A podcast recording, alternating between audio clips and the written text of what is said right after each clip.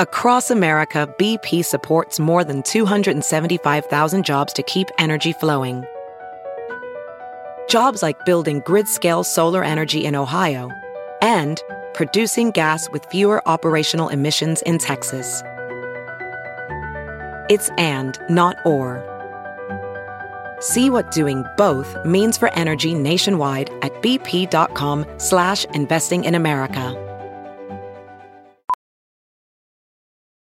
Professional welder Shayna Ford used VR training developed by ForgeFX to hone her skills as a welder. The more time that you spend practicing it, that's what separates a good welder from a great welder. VR training can help students like Shayna repeatedly practice specific skills. Virtual reality definitely helps because the more muscle memory that you have, the smoother your weld is.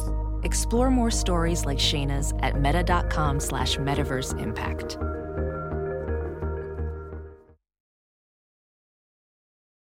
The following podcast is a Dear Media production. Hey guys, welcome back to We Met at Acme. I'm so happy that we're doing this bonus episode because I just couldn't wait another second to bring you Jeff. Therapy Jeff is just the bright light among the chaos that this world has. I mean, he's just amazing. Like, I loved recording with him. I learned so much from him. And I really just vibe with his energy. Like, he is fully grounded to the earth and you'll you'll see that in his astrological chart and it it could it really shows i have to say it really shows and i feel like he gives incredible advice so i'm so grateful that I was able to get him on this podcast.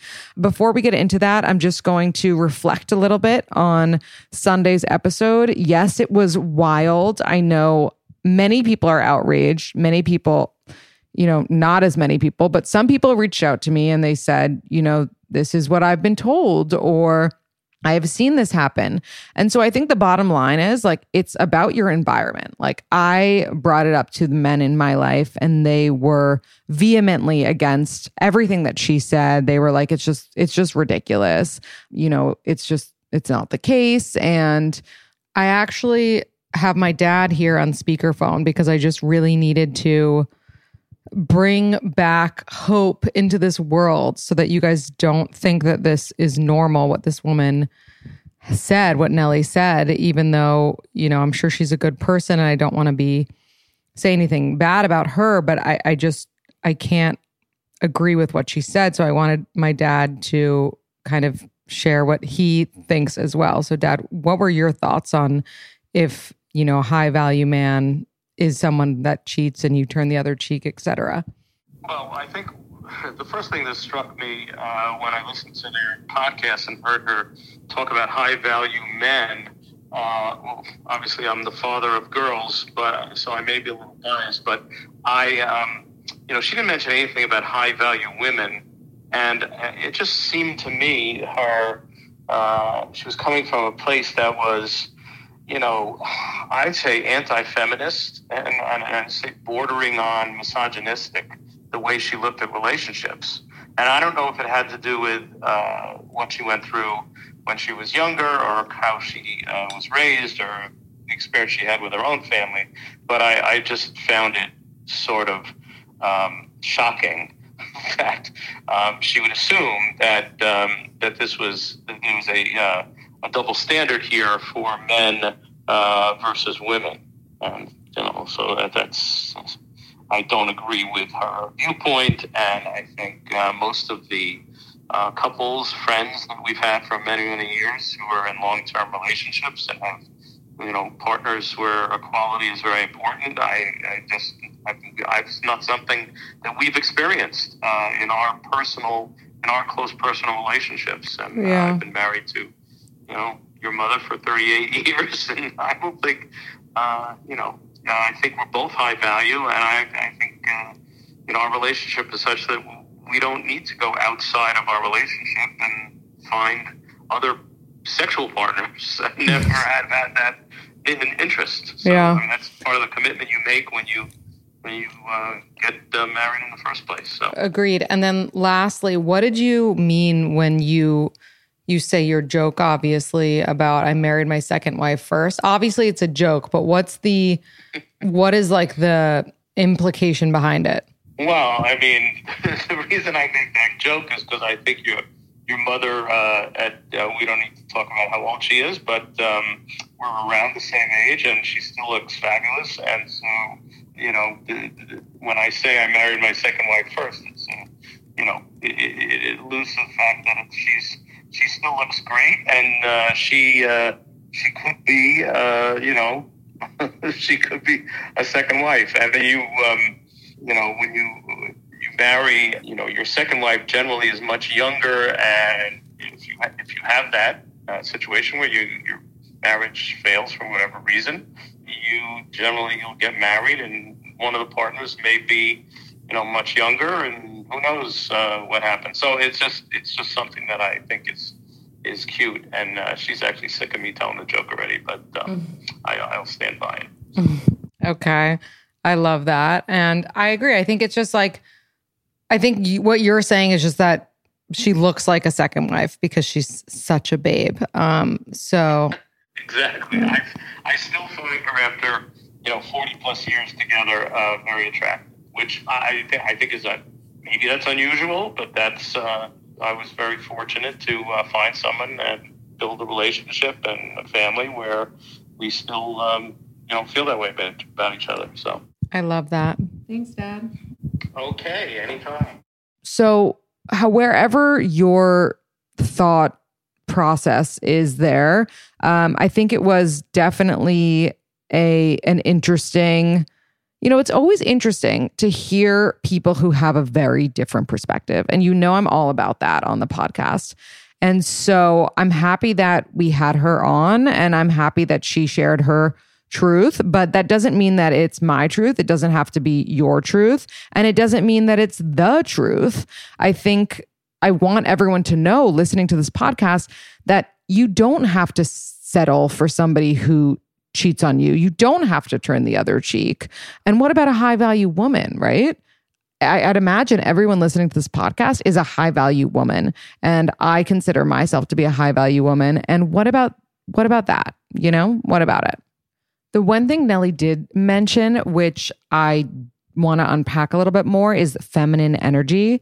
And we have um, another episode coming out for you on Sunday with a man named Andre, and he talks all about feminine energy. And he's also a bit of a polarizing person. So I'm curious what you think of his take. So stay tuned for that. Um, I'm not going to say too much about it because I want him to speak his truth as well. Somebody asked, How do you deal with friends that are in mean relationships, like they're mean to each other in front of friends? That's tough. I mean, we all have couples like that in our orbit. I certainly do. I think that there's not really much you can do. Um, you're not going to step in. You kind of just have to like let them work it out between them. I, I like I know it sounds shitty to hear, but like unless they're God forbid like abusing each other, there there's not like you it's their relationship and nobody knows people's relationships like the people in them.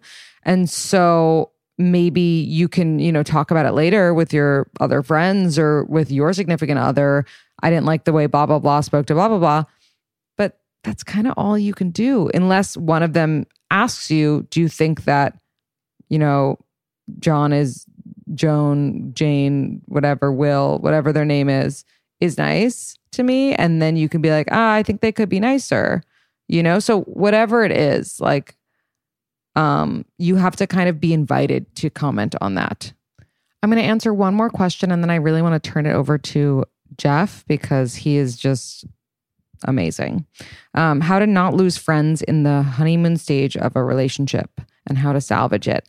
I think you go into this, you know, with your heart, but you bring your head as well, meaning you continue to have a life. Like you can't just go full force into this relationship and forget about your friendships, forget about your plans, start you know prioritizing this person over everything that's been in your life for so many years. I think that's that's how you not lose friends. Like you remember them, you actively make plans with them. And by the way, like the person that you're dating is going to be turned on, if anything, by the fact that like you're still prioritizing your friends and you're still seeing them and making plans with them and talking to them. If you're not doing that, that's where the red flag is, you know? Like they're going to be like, wait, you're just fr- free every day, every night. Like, don't you have a life? Don't you have friends?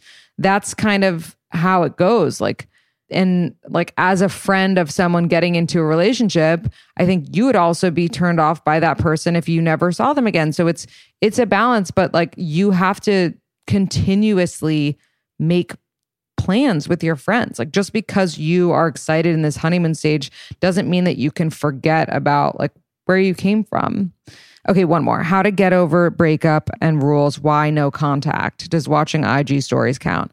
I mean, you can watch them, but like from a different account, probably.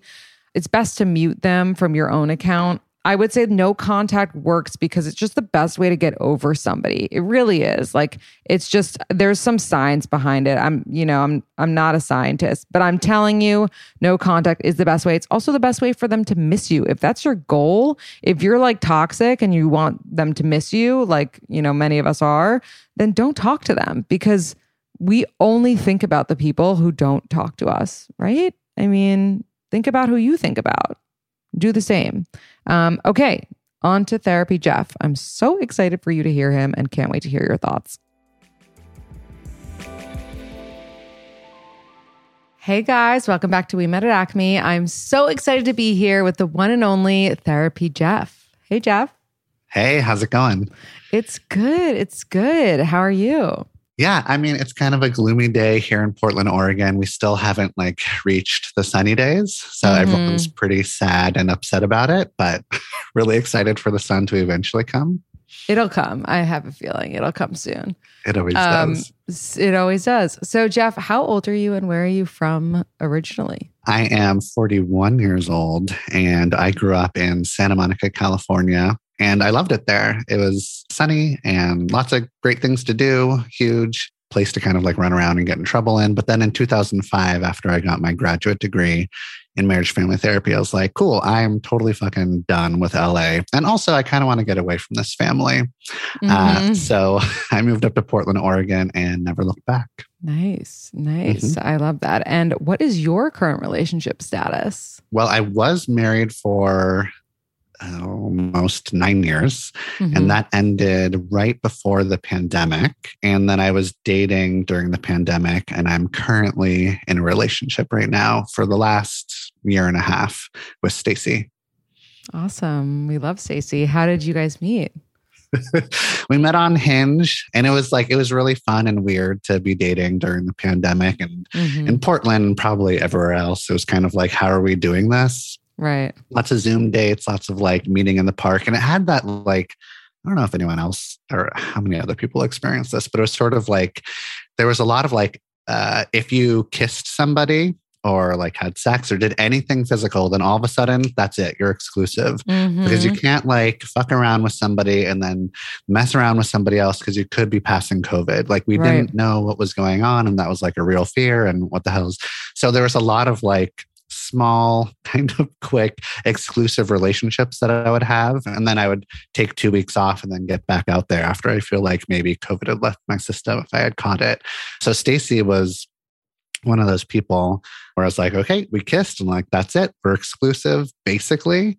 And we're still exclusive today. I love that. Do you think that that kind of experiment that we had to do was actually a good idea to like be exclusive with someone right away? Or mm, you would rather like be testing the waters? I guess it's all relative but i think it's like it was a really interesting experiment that maybe mm-hmm. had like overall a good positive impact. Like i like that it sort of slowed people down and made you really think about what you're doing. And it sort of like made it so that you couldn't really rush into anything really physical. And if you did, you understood there was like real consequences, you know? Yeah. Like this yeah. is kind of a thing that you have to think about. Uh, so that sort of like flipped the script, especially in Portland. where everyone's fucking poly and non-monogamous and I love it. Like go for it. I I love that you're doing that. But also like maybe you just need to be a lot more conscious and aware of like the impact of hooking up with somebody or having sex with somebody and what that can do to like feelings of attachment and all that. All you know, all that being said though, I think that there is a lot of like positives to like dating around or dating multiple people. I just think that like the pandemic made us a lot more intentional about what we're Yeah. doing. And that's probably an overall good thing. I don't, what do you think? I agree. It was like a small window, and I happen to be in the same boat as you and Stacy, and now I'm married. So Mm, I guess it. I can't hate it. It definitely was something that I would not like. I would not have probably been monogamous as well. Actually, that's not true. Our timing happened to line up to the hmm. point where like I was ready to to stick to just my husband as the pandemic hit. So it mm-hmm. was perfect, but it would be interesting if it were like a little too early in my eyes what would have mm-hmm. happened. But so I have to ask you because uh, we're into astrology here on the podcast. When is your birthday? December 27th. I'm Okay, you're a obviously Capricorn. a Capricorn. I'm I'm a Capricorn and I'm like Virgo rising and Taurus Mm-hmm. moon. Like I'm just like the most earthy person. I'm like so incredibly fucking anchored into the ground. And I think that's what like makes me a good therapist. Just like I'm solid. I got you. I'm not going Mhm. anywhere. So I am proudly a Capricorn. I love that. I have a lot of similarities in my in my chart as well. I'm a Virgo rising too, and I'm a Capricorn moon. Mm. So that makes me feel good that I have similarities with you. And then I want to quickly briefly talk about your your marriage because we had asked people to submit questions and one of the questions actually applies to something that I want to ask you since you were in this 9-year relationship. Sorry, it wasn't a marriage, it was a relationship. Or was it a it marriage? was a marriage. Yeah, Okay. we were married. We were like dating. We are together for like ten years, married Okay. for like eight or so years. All right. So you were married and you were with someone for a while. How did you know that it was like the end of the relationship versus something you should continue to work on? Yeah, I mean, fuck. That's it. I'm, I'm like thinking personally instead of like Yeah, yeah, giving yeah. my like therapeutic advice. So Kate was who I was married to, and she was great. We had like so much in common. She also like happened to be. I think maybe like a lot of us go through this. We're like in our youth, we're like kind of dating a little chaotically. We're a bit immature. We're just like Mhm. trying our best, but like making a mess out there. Sometimes like leaving people in worse condition than when we found them. It's like, oh, Mhm. kind of not okay and fucked up, but also developmentally appropriate. And then I met Kate like when I turned 30 or right around then. And Kate felt like, oh my God, this is this is an adult relationship. Like she's direct, straight up. She's like has this like really interesting job. She feels really solid and secure. And I feel like I bring all those traits too. So like all of a sudden, like the chaos of my 20s melts away. I meet Kate. It feels so adult, feels so nice. And part of eh, maybe we can talk about this also or later, but like part of the appeal of being with people that are a little bit more like unpredictable or chaotic or like, what the fuck are we doing? Is it's super sexy. Mhm. Like that is hot and it makes us like really want to fuck that person. And like, so the sex life chemistry is sort of like off the charts. With Kate, it's going to sound bad and maybe it is kind of bad. It wasn't like that because it was so secure and so Mhm. stable. And there's something about like being in a stable, secure relationship that is not hot like it actually doesn't make us like more attracted to that person. We don't want to have sex as much as we would with somebody that's like super chaotic. It doesn't mean that that can't happen whatever whatever. And but so there was that. Like that was like the first initial appeal of like this feels like an adult relationship. Maybe it's not like the most chemistry ever but that's actually a good sign. And sometimes that really can be a good sign yada yada yada. One of our like one of the problems was that like she is more avoidant classically avoidant and i like while i can be secure if i'm with an avoidant i can skew anxious. And so i want like more emotional connectivity. I want more quality time. She's just like you know what? Like i'll give you what i can give you but then i need to like go do my own thing. And i and so she sort of like got into this place of like uh, she didn't really want to be the type of wife that I wanted her to be. And Mhm. I wasn't the type of husband that she wanted me to be. And we didn't really figure that out until years into it because there was so much that we had in common. Same sense of humor, same values, same like lots of same interests and when hobbies. is her birthday? November 26th. Okay. What does that make her? She's a Sag. She's a Sag. That's right.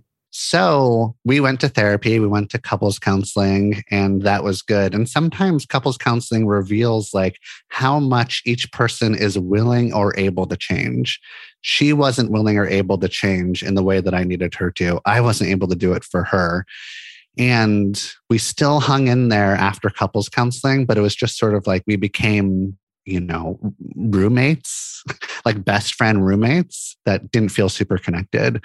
And that's when I knew like I had to call it. It the, the problem was is that like that sort of relationship was actually working for her.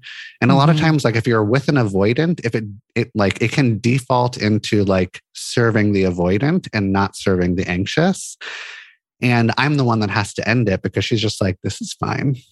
Yeah. Oh my God. You're like speaking to my soul because I feel like that was the relationship I was in too. And the and, the like yeah. one more thing is like I started to form closer relationships with like some of my friends and all my fucking most of my friends are women and therapists because I'm a therapist that's dominated by women in like a field of women. Mhm. And then I was like, oh, this feels like not really like it's okay, but it doesn't feel great because I'm starting to get like more emotionally connected with my women Right. friends.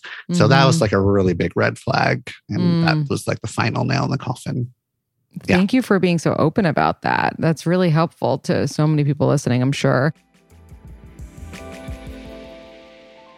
Did you ever find a piece of jewelry that you love and you wanted to have an inscription in it, but you couldn't do it because that specific piece didn't offer it? And you were like, that's really annoying. I wanted to do this for my bridesmaids, or I wanted to do this for my mom or my sister or whoever. Well, with Golden, you can do that with any piece of their jewelry. In fact, each piece is handmade just for you. You choose your metal, size, and personal encryptions to be hand stamped by their makers. Each piece comes with a letter pressed, gift ready packaging, a handwritten note, so cute, and a jewelry care kit. And also, Golden is a female founded and run company with a workforce consisting of 80% women. What's better than women supporting women? I really cannot tell you. Well, maybe you supporting Golden because they support a women run podcast like we met at Acme.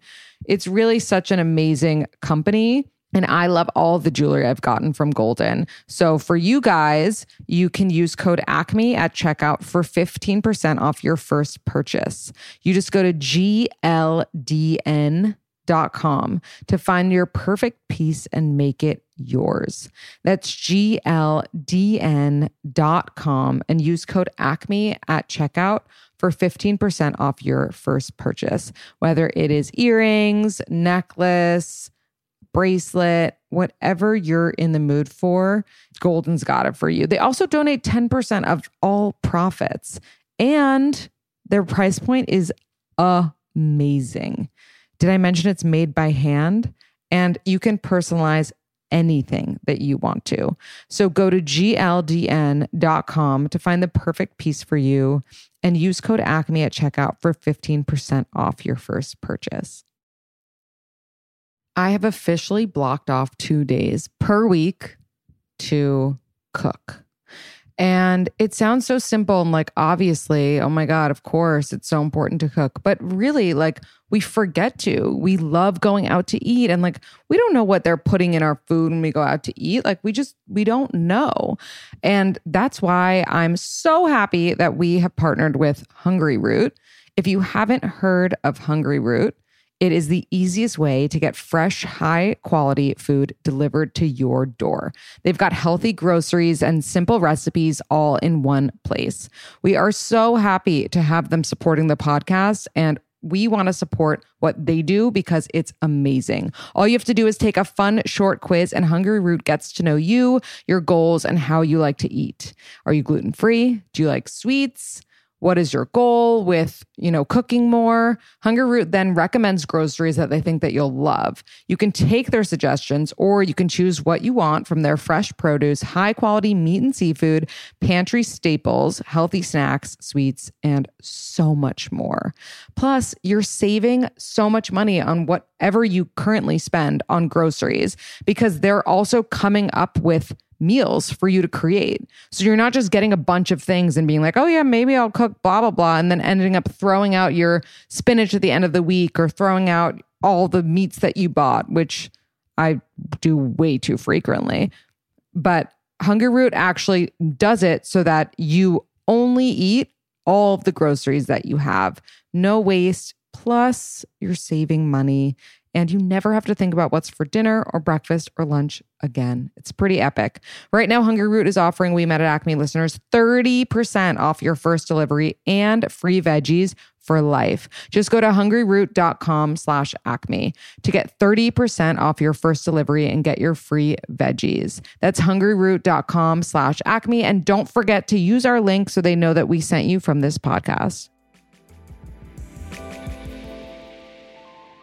Something that you mentioned, which really just like got my wheels turning, was how it's just not sexy to be in a stable relationship. And I was just talking to a friend of mine actually who, you know, she's married and they haven't had sex in a long, long time. Mm. And we we were talking about it but we didn't say i mean you like you put it in one sentence basically what we were trying to figure out and it's true. And so I have this kind of theory that I'm I'm not gonna lie, I borrowed it from my friend who who is amazing and so wise. And she she calls it the 90-10 theory. Mm-hmm. And she that? says in a relationship, in order for it to work, in like a marriage relationship, you have to have 90% security and mm 10% insecurity. Mm-hmm because that's what keeps it sexy. You know, mm-hmm. if you are 100% sure that this slob on the couch or whatever, right, is not going anywhere no matter what you do, and no one's hitting on them, or vice versa, you know, this nagging wife mm-hmm. or whatever role you want to mm-hmm. put in this uh, blank, then no one else is going to want this partner, then like you're more likely to just like kind of give up yourself in a way and like not try, not be as attracted to them. So, as a therapist, what do you think of 90 10? As a therapist, I don't want to support it, but like as a human being, I think that's right. Like, mm-hmm. as a therapist, I don't want to support it because I'm sort of like, well, you can like get your needs met and feel really secure and still well, have like a thriving 90 is like an A minus. That's true. That's a really good point.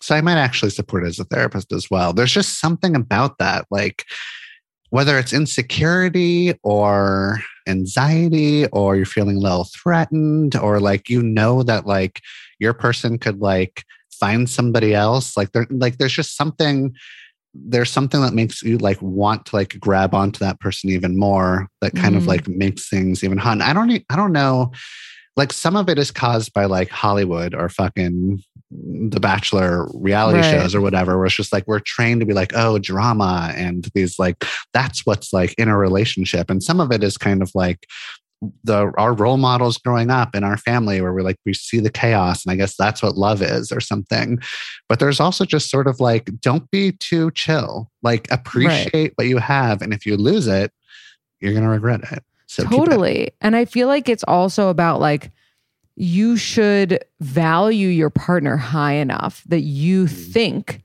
that like they're a catch, not like in a delusional way. You know how everyone thinks that like mm-hmm. someone's going to steal their man and like there no one wants to steal their man, but it's like you should think that your partner is like great enough that like when they're at that business trip or whatever at that conference mm-hmm. someone else is going to recognize that because if mm-hmm. you don't think that then why are you with them in the first place? Like why are you with someone that no one at the conference is going to find charming or something you know? You're not going to respect them. You're right. just not going to maybe find them attractive. And there's something about like fearing like oh somebody else could hook up with them or have sex with them or that like it, there's like a biological thing that goes off inside of us of like, well, like now I want to have sex with them. And then when you have Mhm. sex with your person, you like chemically, like energetically, you feel more attached to them. Now you feel more secure and that feels Mhm. really good. So it's this sort of like, it's this thing that can really like heat things up.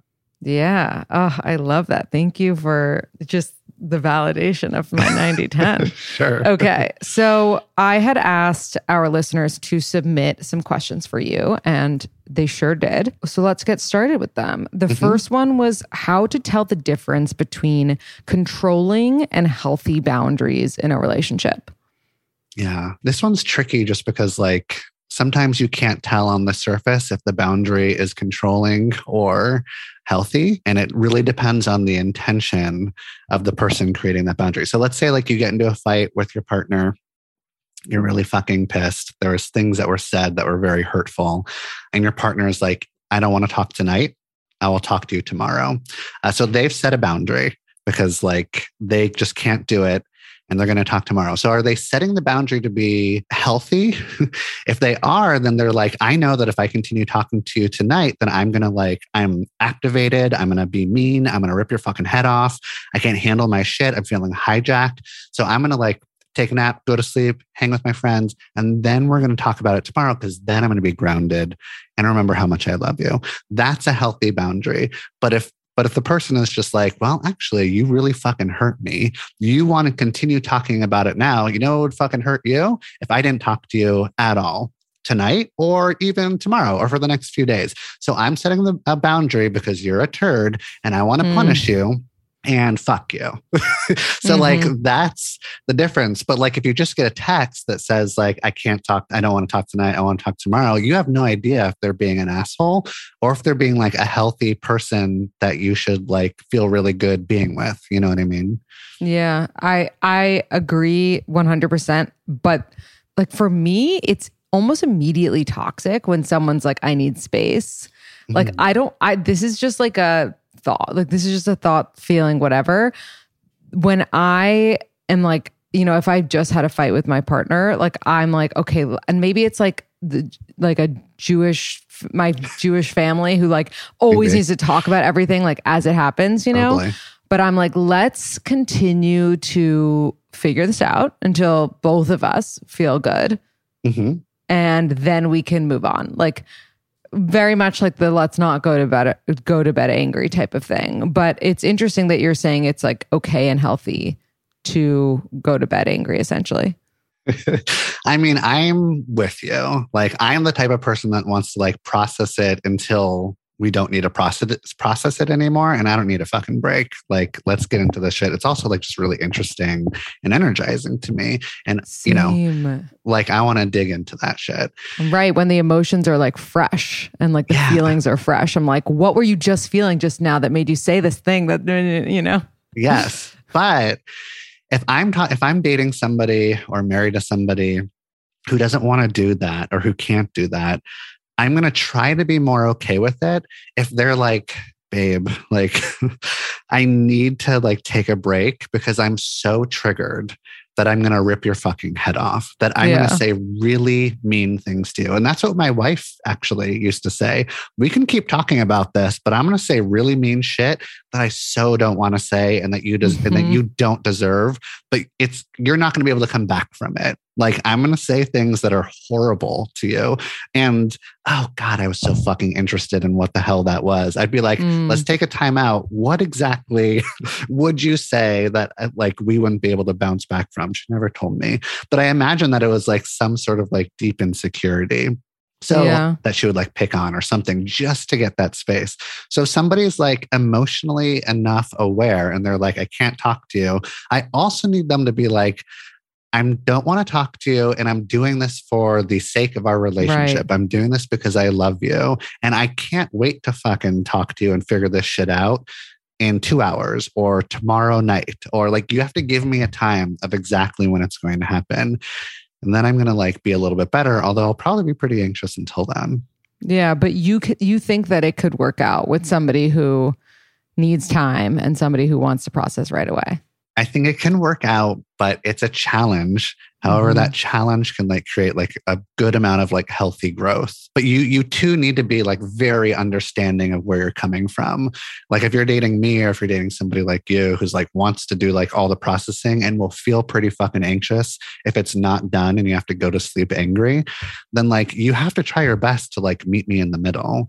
And I'm going to have to try my best too. And both of your needs aren't going to be met. And that's kind of like what's going to happen. But if it's more important for you to not have to go through that bullshit, please don't be together. Like, go find somebody who's like more a match when it comes to talking through shit. The risk for like the for two people that don't want to talk through it uh, immediately and both want space is that there's not enough glue. Is that those people might just like not come back together or ever talk about anything.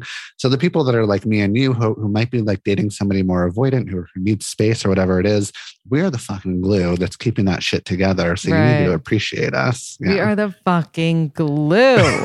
Along the same lines, somebody asked how to prevent old issues and patterns triggering and worsening new arguments with your partner. hmm I mean, you know, I'm a therapist, so of course I'm be like, go to therapy. Although Right. therapy uh, isn't always accessible or available or convenient. So, but yeah, go to therapy, dig through your shit, see if you can like figure things out. If you can't, or at least one of the things that you kind of like would try to address in therapy is like understanding, understanding when you're triggered and when you're not triggered. so old patterns that are from old relationships or old family patterns or whatever they usually come up when we like start to overreact and when we're overreact we're feeling triggered and when we're triggered it's really hard to like be in your quote unquote wise mind like the like cortex the frontal lobe of your brain where you're like seeing all perspectives you're like thinking logically and rationally. You can like understand somebody else's experience and talk about yours in like a direct compassionate way. So if you're going to like try to prevent old shit from coming up, you have to name for yourself and for your partner when you're getting triggered. And then you have to do something about it. That might be space, or it might be like extra closeness, or it might be distractions, or it might be hugs, or it might be going for a walk or doing fitness. And if you can do that and then like feel loved by your partner, then all of a sudden it sort of like starts to act like a corrective experience. Yeah. Um, so if you feel like if you have abandonment issues and you've always been left by past partners, and then you get like something triggers you in the relationship, and you're like, oh no, my person's going to leave me. You're triggered. You're you're going to like fearing that you're going to feel abandoned. If you can be like, hey, I want to let you know I'm triggered, and I feel like you're going to leave me.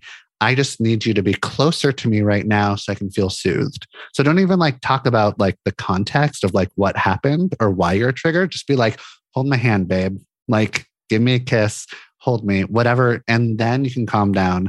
And then your person can be like, oh no, I love you. I'm not, I was just wanting to go like play basketball. No big deal. Yeah.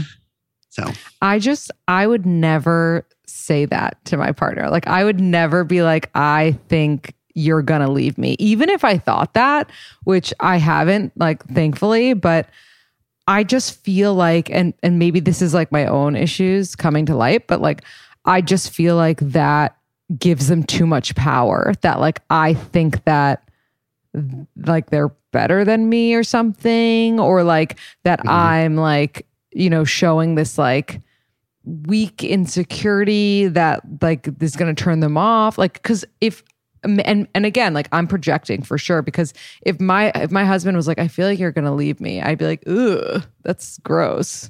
Like he needs to get it together and like think that like i might leave him and like you know or you're Sure, like sure. think that i'm never gonna you know i don't know. I just i feel like because if it were said to me i'd be like turned off by it that i wouldn't want to say it to my partner. But i'm sure i know that if i did he'd be like oh no like what are you talking about? Like never like, you know hmm Yeah, I mean, it does sound like you're projecting, and I imagine that your husband would probably be like, meet you with like loving affection or words or something, and then you'd feel better about it.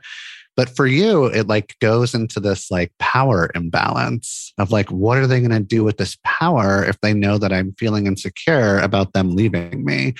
And it would make me think like, okay, I mean, maybe you've been like totally fucked over in the past because of that power like Mm. has that been has that been used against you like what has your experience been i don't i mean n- no like not really i think it's Yeah. just like obviously I've been like dumped or left in the past Sure. like everyone else, but I don't think I I think that it's just like I don't know if I ever think it's a good idea to put like every last card on the table. Like and it goes back to the 90-10.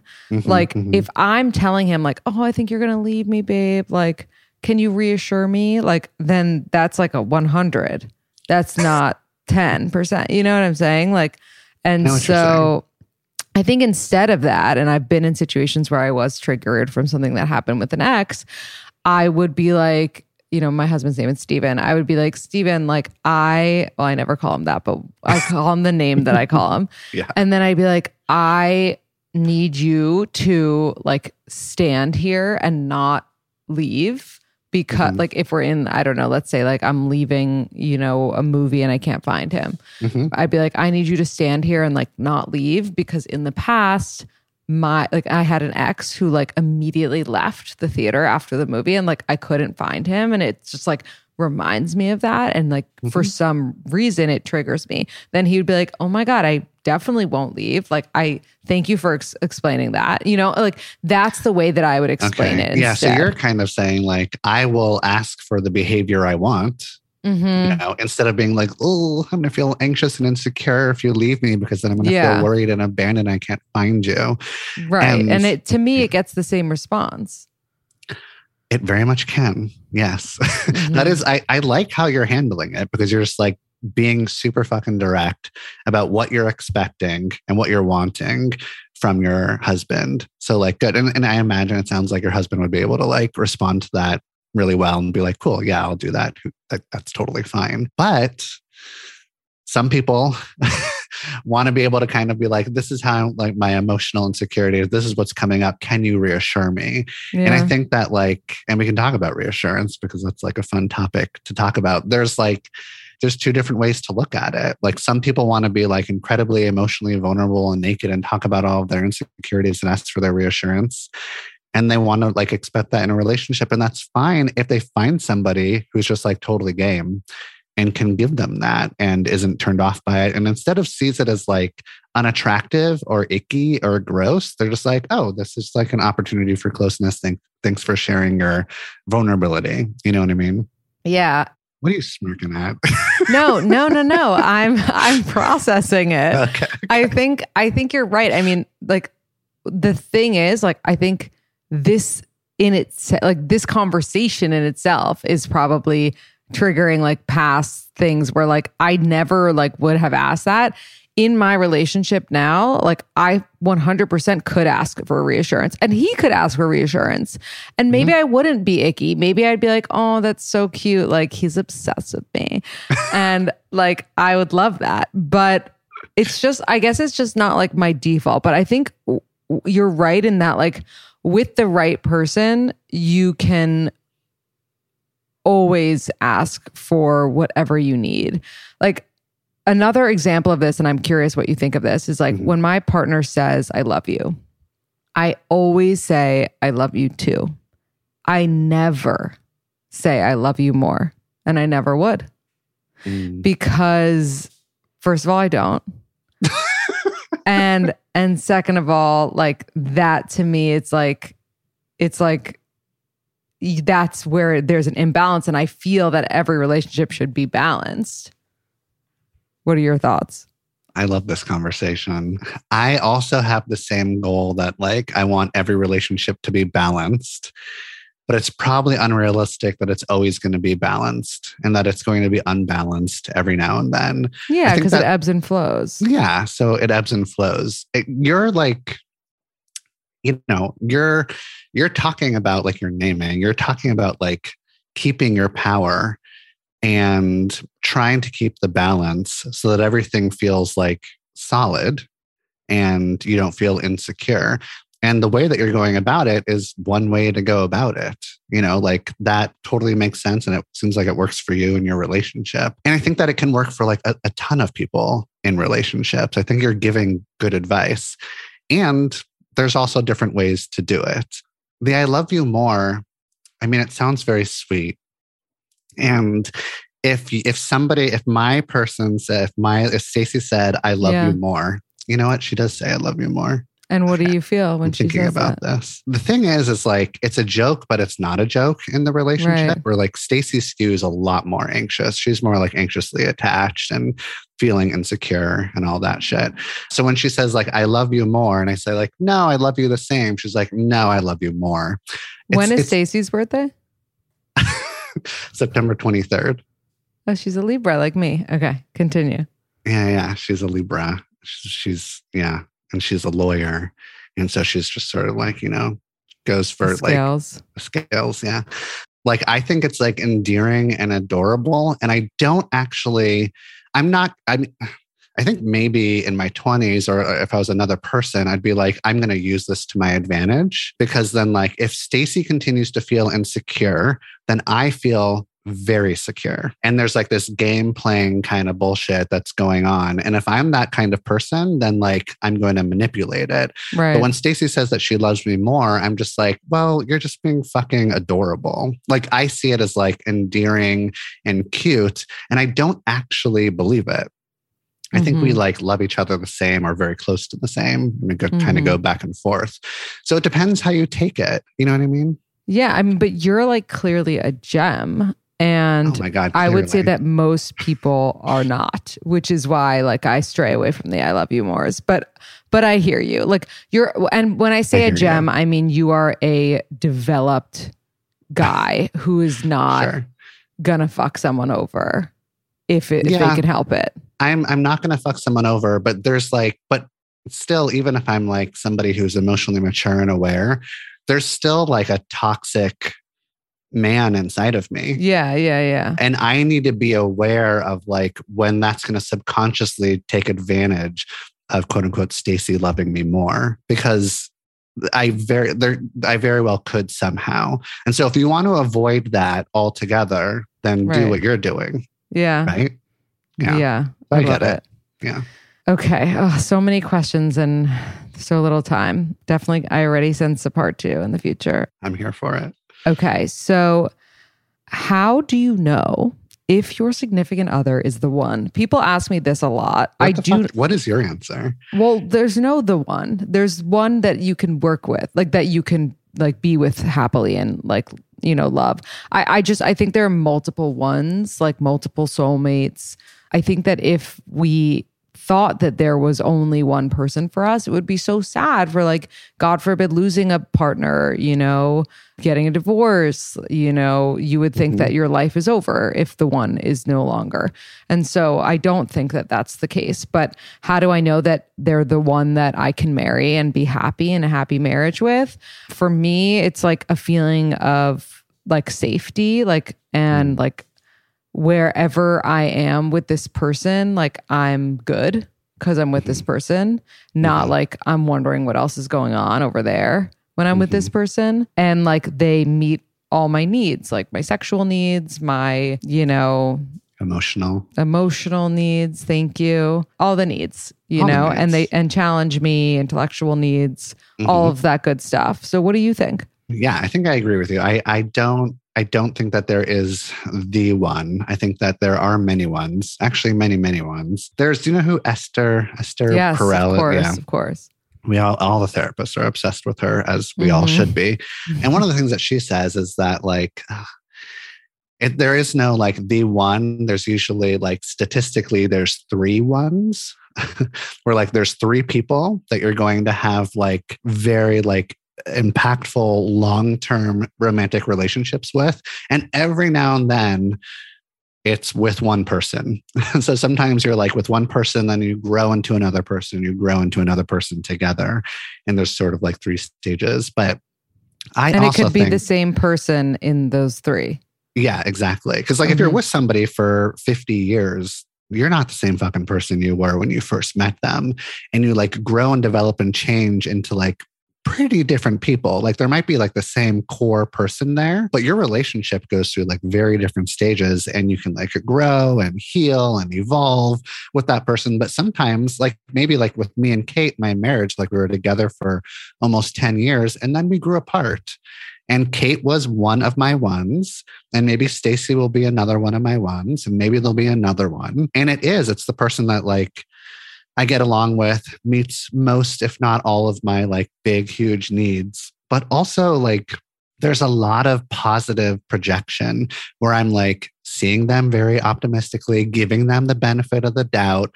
I have good intentions. I know that they have good intentions and that we're like there together and we're being a team together. And you could make that work with a lot of different people. So I'm I'm also like somebody who's just like, are you the one? And is it the time? Like, are you like 30 or 40? Do you like, are you at that time where you think you want to settle down? Are they there too? Cool. That's the one. Mm-hmm. Mm-hmm. Speaking of settling down, what is the difference between settling versus accepting flaws in someone? Well, if we look at settling as like sort of, and I think, are you like asking like settling in like a negative way? Like, ugh, Yeah. I'm settling. Yeah. Well, yeah, like, oh, she's like so much better than him, or vice versa. And she's Yeah. settling. A lot of times there's just like that gut feeling of knowing that you're settling. And that and like that settling is coming a lot of times from like a feeling of fear of like i can't do better or i want to have a family or like it's coming from a place of anxiety instead of a place of like love and inspiration and joy. Also like you might be settling if you're finding yourself having more resentment and contempt for somebody. Like if you're staying in a relationship and you're just like, "Ah, fuck this guy, or like this guy's pissing me off. If you're like scanning for reasons to be like angry, and contempt is anger, but it's like a very specific kind of anger where you're just like, I fucking hate you. And I'm going to like tell all my friends about how much you're a fucking turd. And I'm going to look for reasons why you're just the worst. It doesn't mean that you can't like sometimes be happy with that person. But if there's like a decent amount of contempt and resentment and you're still with that person, you're settling.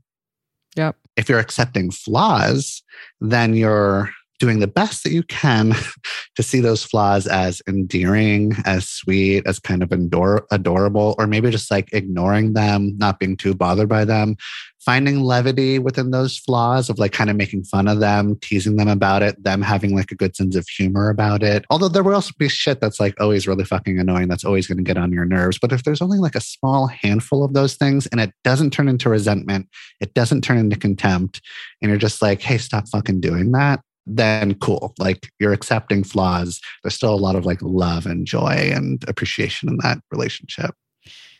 My therapist always says that.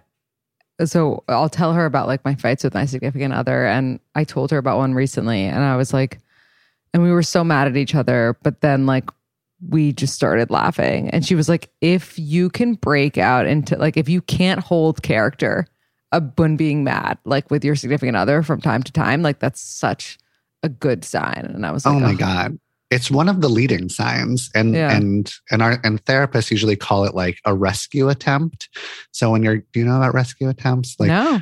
When you're getting into a fight and you're just like, I want to rip this fucking person's head off. but Mhm. one of you like makes a joke or cracks a smile, then like you've made a rescue attempt or like somebody starts laughing and you're trying to rescue the relationship and you're hoping that the other person starts laughing with you. And like using levity for rescue attempts can work wonders. You can also just be like really sweet, really loving, ask to be close. You can like ask to take a break. You can like, you know, take a step back, whatever you need to do. Like, but if you can break up fights almost on the regular, that is a huge green flag. And it's a good sign that you're you found a good match. I love that. Or even just like a come here, give me a hug. Exactly. Yeah. okay. So the next question, and this is like a real, like, I want to know this, the answer to this too. Is it ever okay to suggest therapy to your partner and to your friend? Like separate to your partner, question mark, Right. to your friend? yeah. Uh, just yes. But I would want you to like have it be an invitation to therapy. Instead of like, you need some fucking therapy, psycho. If you're using it to like shame them, tell them that they're being an asshole, telling them that they're fucking crazy and you need to go see a therapist, like you're being a piece of shit. You're like giving them like some weird, you know, you're like kind of gaslighting. It just doesn't feel good. Right. But if you're like, if you're like inviting them in to go talk a ther to go talk to a therapist in order to like work on themselves or improve the relationship, I think that's totally fine and totally legit. And especially with a friend, with a friend, it's like less loaded. hope maybe probably. With a friend you're just like i want you to get the support that you deserve or i want you to like work through shit that keeps haunting you in relationships. I love my therapist. Have you talked to your therapist? or this is what i get out of my therapy and i want you to get that out of your out of, with your life you know? So if you can kind of like frame it in that sort of way I love it. But if you're Mm-hmm. like using it because like you're a fucking crazy asshole, then yeah, then don't do it. then don't yeah, do it's it. similar to so I'm sober and in like the program that I work, we talk about attraction versus promotion.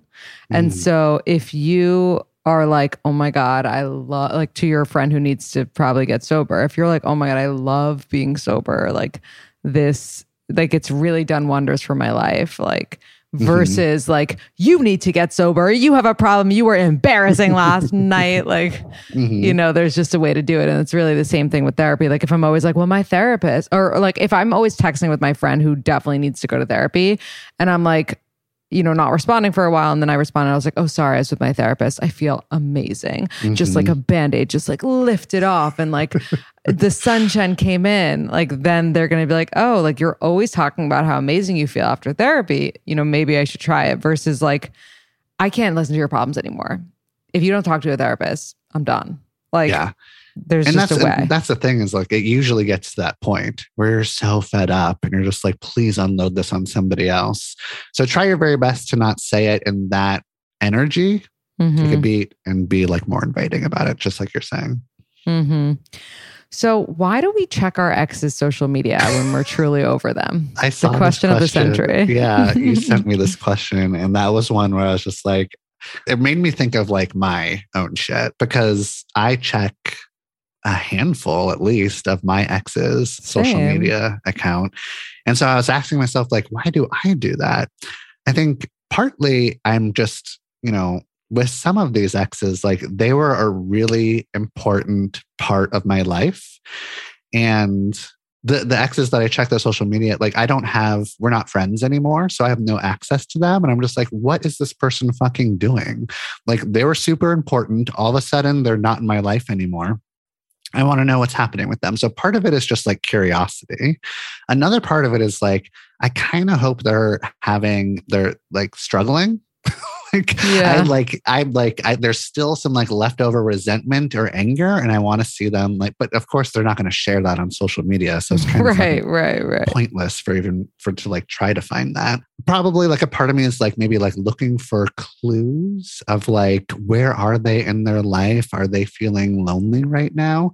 And I don't think that's I might have to like check in with myself. I don't think it's coming from a place of like because I want them back, but like I want to know I could get them back if I did want to get them back, even though I'm in like a happy relationship sort of thing. There's still this like insecure part of me that's always like this sort of like adolescent that's like always going to be a part of me and it's going to like of course i'm just going to like take a couple clicks to go check the social media profile just to like because i'm super fascinated. It's a problem when i'm doing it too much or it's a problem when i'm having like emotional reactions to it or it's a problem when i'm just like Ugh, why is it on fucking private?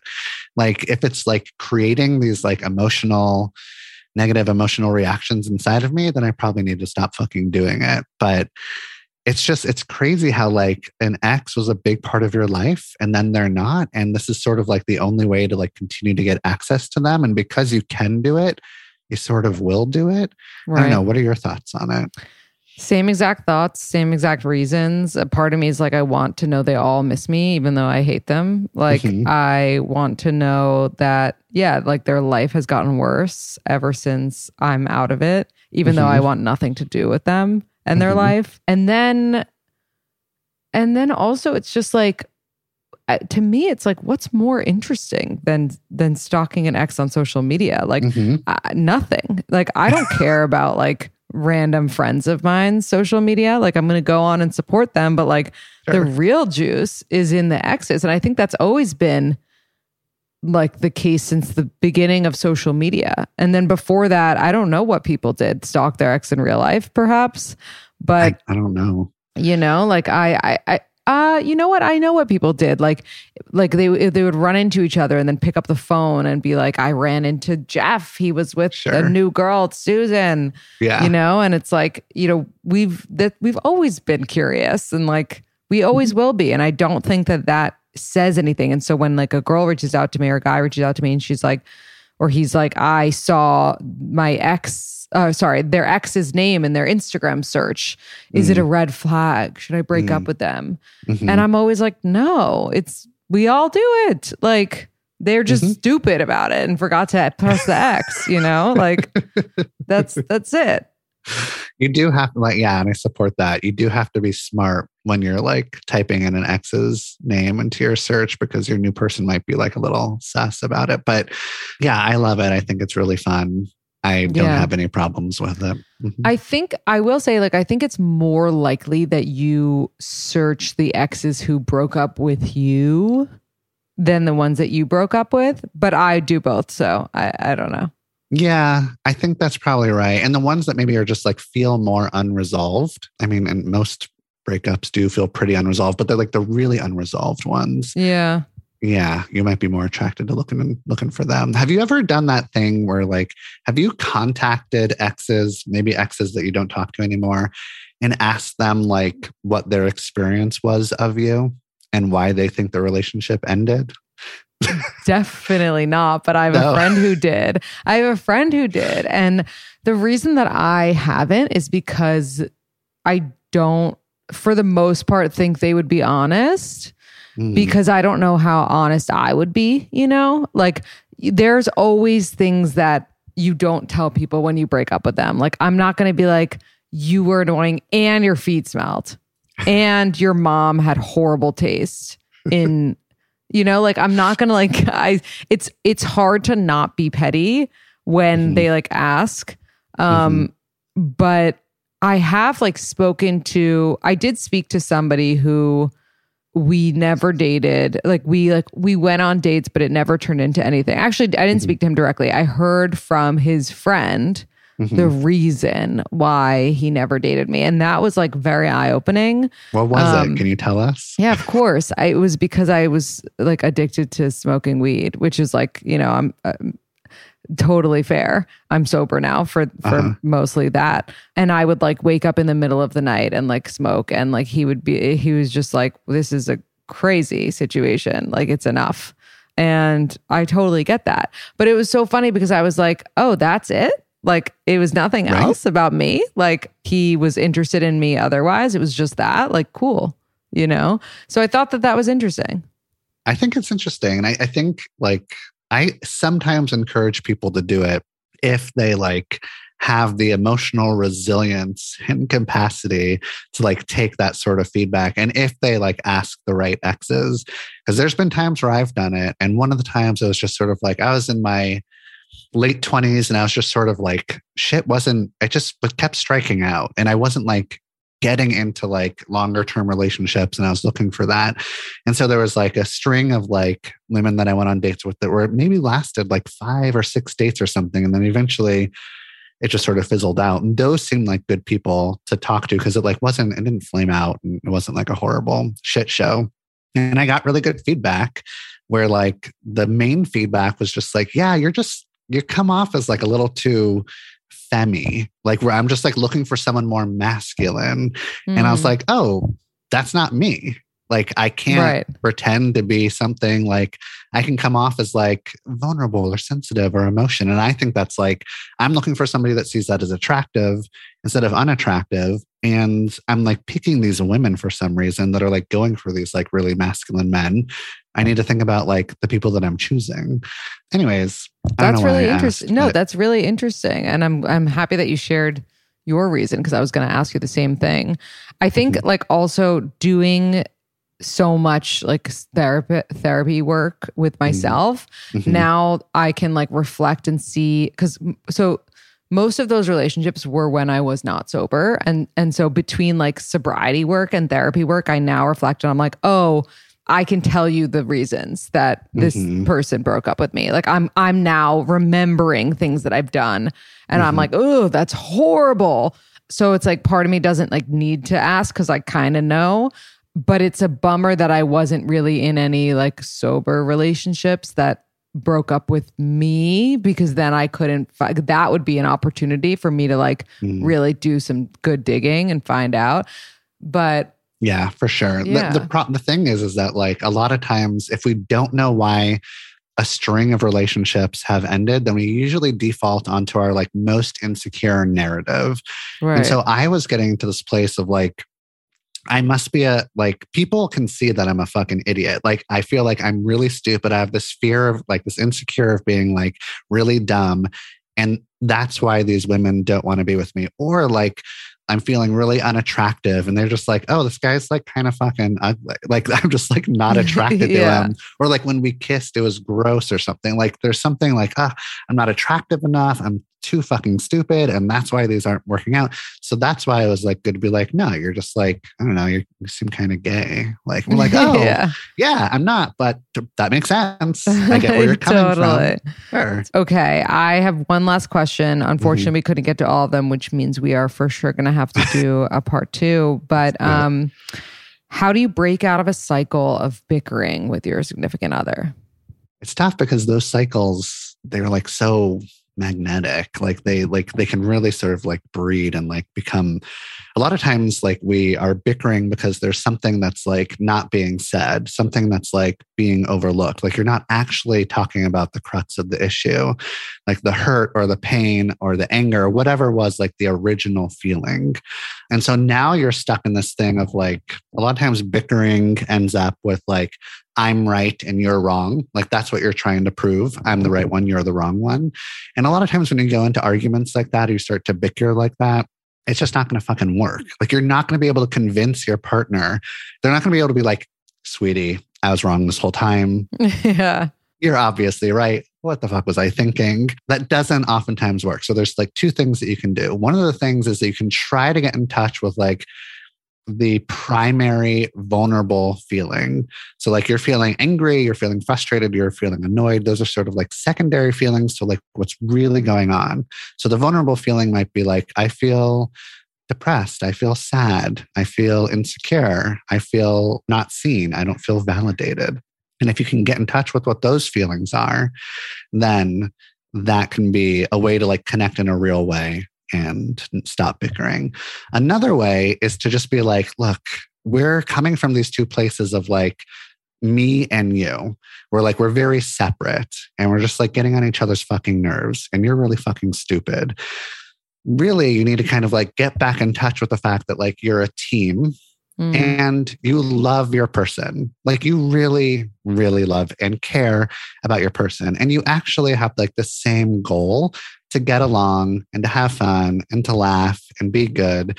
And then you, and so if you can like pivot into like that energy of positivity or love or like good intentions, then you can stop. And sometimes it's kind of like naming it, sort of like, you know, laughing about it, doing a rescue attempt, like getting back in touch with like your relationship and why you're together in the first place. But those are a couple ways to go about it. That's so helpful. Jeff, it's been amazing to talk to you. I'm so obsessed with this episode. Do you have a quote or piece of advice that you could leave our listeners with? I'm going to say uh, don't be afraid to get your needs met, to ask for your needs to be met in relationship. And like we've sort of like talked about and learned in this relationship, you can come about, you can go about it in two different ways. You can be like really vulnerable. I'm feeling insecure. Like be here for me. Or you can just be like really fucking direct and ask for the behavior that you want. Because the more like I talk to people and the more work I do, like the 20 years that I've done, like it's just a lot of people not speaking up and asking for what they want. And if you can speak up, ask for for what you want, either get that need met or you don't, and then you can make a fucking decision about what you want to do about the relationship. So speak up is what I want you to do. I love that. Where can everybody find you, follow you, and maybe book a session with you if you have availability? You can't book a session with me. I am way too busy. Oh. I'm sorry. I mean, Well, this was a try. session. This, This was a session. if so you're just in- replay this. Exactly. If you're in Oregon, you can try to reach out because I can see clients in Oregon because that's where I'm licensed. But you can also follow me on Instagram and TikTok at Therapy Jeff. You can even go to YouTube and find me there. So, yeah, you can reach out to me at Jeff at Therapy Jeff. If you have any questions, I most likely won't be able to respond to you directly, but I, I might use your question for inspiration to make content and create videos. There you go. Mhm. All right. Thank you, Jeff. Yeah, it was fun to be here. Bye.